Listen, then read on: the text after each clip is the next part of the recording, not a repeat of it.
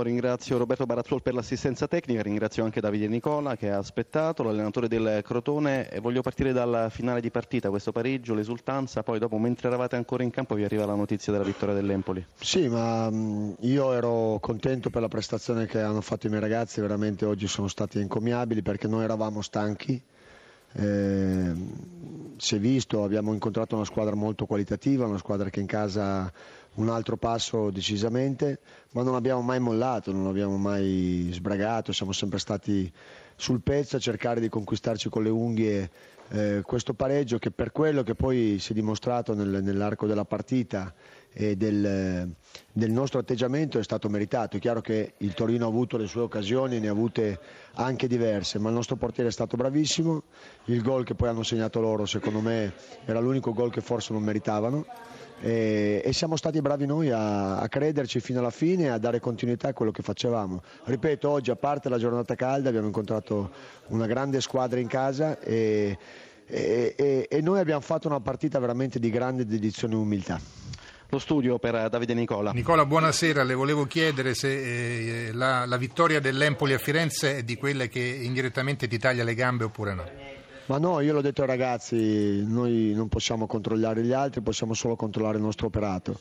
L'unica cosa che secondo me, me fortunatamente c'è la Pasqua di mezzo, quindi potremo stare tranquilli due giorni a, a sbollire magari un po' di rabbia e eh, che a noi costa tutto fatica, tutto terribilmente molta fatica eh, vedere alcune situazioni un po' ti, ci rimani male, ma nulla di più. Non, a quale situazioni fa riferimento? Mi, mi, riferisco a situazioni che tra il rigore del Torino e il rigore dell'Empoli secondo me c'è in mezzo la nostra prestazione fatta di umiltà e voglia di potercela fare, poi vedremo se ce la faremo. Ecco, Sinisa Mihailovic, allora per parlare di questo pareggio del Torino, almeno sette parate decisive di Cordaz del Crotone, poi qualche altra occasione bella grossa come costruzione del gioco, nulla da dire come concretizzazione, trasformazione in gol, forse sì.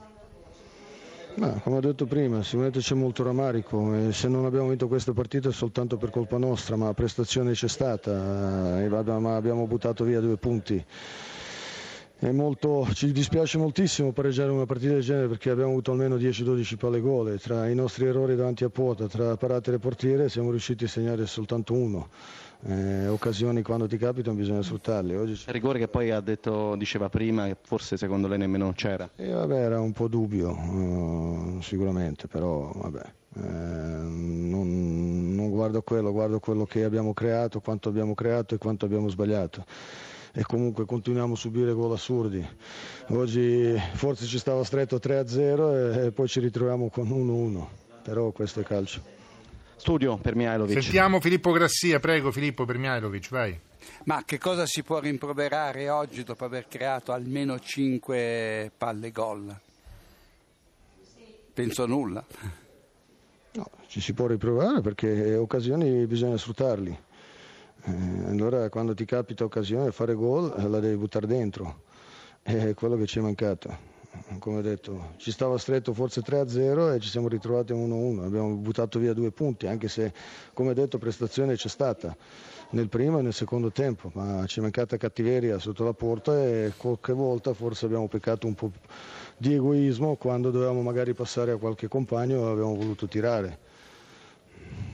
Succede, succedono partite così, io l'ultima che, che le faccio, poi eh, la lasciamo andare, ehm, da uomo di calcio, partite di questo genere ne avrà vissute tante, no? quelle partite in cui si tira tanto, c'è un grandissimo portiere, c'è un portiere, un portiere in grandissima giornata dall'altra parte, lei ha avuto il timore, la preoccupazione che poi le cose potessero andare poi così come sono andate? No, no, Oggi, anche perché il nostro portiere non ha fatto una parata, non, abbiamo rischiato forse una volta nel primo tempo, poi basta, abbiamo sempre dominato noi il gioco, abbiamo creato occasioni, abbiamo giocato loro a metà campo come giusto che ci sia, ma dobbiamo sfruttare questo dominio territoriale e occasioni che abbiamo avuto. Eh, quando non riesci, non sfrutti le occasioni tutto, poi a fine queste partite può succedere anche i pareggi, basta uno, una piccola disattenzione e ti puniscono.